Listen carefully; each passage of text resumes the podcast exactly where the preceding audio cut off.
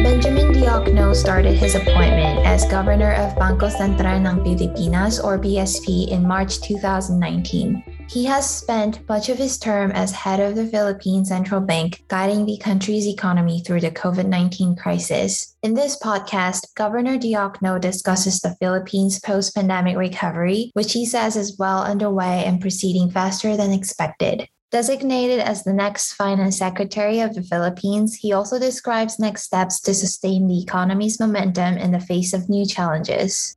The discussion draws upon his ADBI feature speaker webinar on the macroeconomy, fintech, and sustainable recovery amid new uncertainties.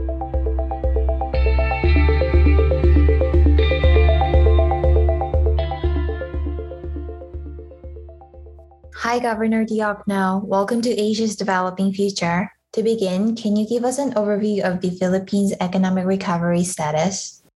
The Philippines is well into the recovery process following a solid rebound last year. We expect the economy to grow by 7 to 9% this year and by 6 to 7% in the following years. For the Philippines, economic recovery came sooner than we expected. In response, we have started the normalization process. We entered the pandemic with strong macroeconomic fundamentals. The government's fiscal space allowed it to spend massively on COVID-19 response without incurring unmanageable debts.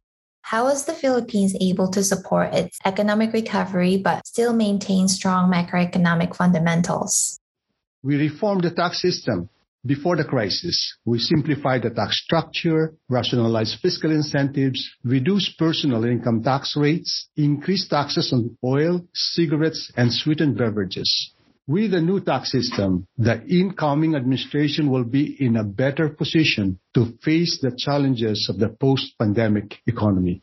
And the stable banking system which benefited from regulatory reforms over the years, remained able to provide credit to consumers and businesses.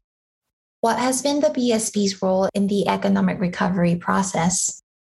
In tandem with the national government's efforts, the Bangko Sentral ng Pilipinas rolled out its own list of COVID response measures. The BSP has injected over 2.2 trillion pesos or approximately 41.9 billion US dollars into the financial system. This is equivalent to about 11.2% of the GDP. The BSP put in place key regulatory and operational relief measures for banks which help maintain the financial system stability and ensure the public's continued access to financial services. As we transition from one administration to another, the central bank will continue to fulfill its mandate of ensuring sound macroeconomic management. There are clear indications of continuity of key reforms under the new administration. As the economy recovers and gradually return to normalcy, the BSP is mindful that the extraordinary measures will need to be scaled back the timing and conditions of the BSP's exit strategy will be guided by the inflation and growth outlook over the medium term, the state of public health, and domestic and global risk to the economy. What will be the biggest challenge in executing the BSP's exit strategy? Balancing the need to safeguard economic recovery and controlling inflation would be a key challenge going forward. The Balancing Act requires a well-planned, well-calibrated, and well-communicated exit strategy to avoid causing substantial volatility, reduce potential spillovers, and continue the recovery momentum. The BSP will continue to aim for a balance between providing adequate stimulus to fuel the momentum of the economic recovery while preventing the buildup of inflationary pressures and risk to the soundness of the financial system. Will policy normalization negatively impact sustainable finance in the Philippines? Now, meanwhile, green and sustainable finance instruments encouraged by the BSP Sustainable Finance Framework are also intended to support economic activities and safeguard the stability of the financial system against potentially significant and protracted impact of climate change and other environment-related risk. We will make sure that the exit will be gradual it will be well communicated, and it will be outcome based. Policy normalization should not serve as a limiting factor on the ability of financial institutions to offer green and sustainable finance. And the BSP will commit to exit when it begins to see evidence of sustainable recovery and or increasing risk to inflation. And we have started our exit as of yesterday. What are the Philippines' longer term goals for financial inclusion? Economists were encouraged to set longer term goals that go beyond the immediate challenges of achieving full recovery from the pandemic and tempering the impact of the Russia Ukraine conflict. Such goals include reskilling and upskilling workers, pushing for digital transformation, and promoting a more sustainable future. I'm proud to share that we are making progress on all these fronts. On reskilling and upskilling of workers, concerned government agencies in the Philippines have rolled out programs to help workers adapt to changing labor demands. On digital transformation, the central bank's policy agenda include digitalization of the country's payment system.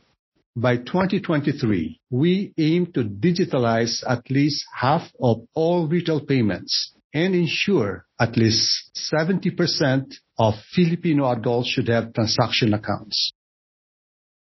Where is BSP headed on central bank digital currency development? Also, what design aspects do you think could maximize CBDC's positive impact on financial inclusion?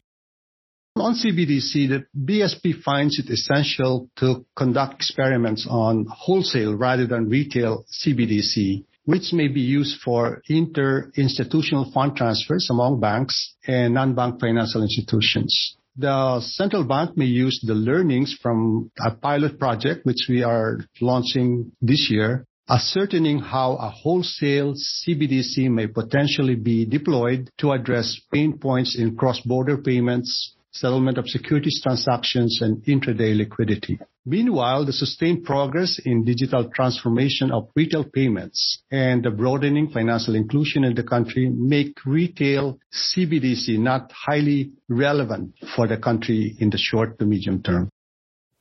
Thanks so much. Before we wrap up, would you like to offer any final comments on where the Philippines economy goes from here? In closing, while the Philippines is on track in achieving full economic recovery in the near term, we must all collectively continue to work together to overcome current and emerging challenges.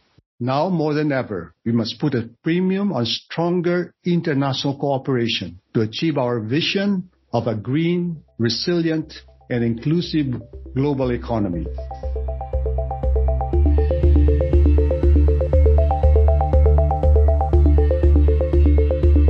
Has been Asia's Developing Future, brought to you by the Asian Development Bank Institute. For more information about us, visit adbi.org.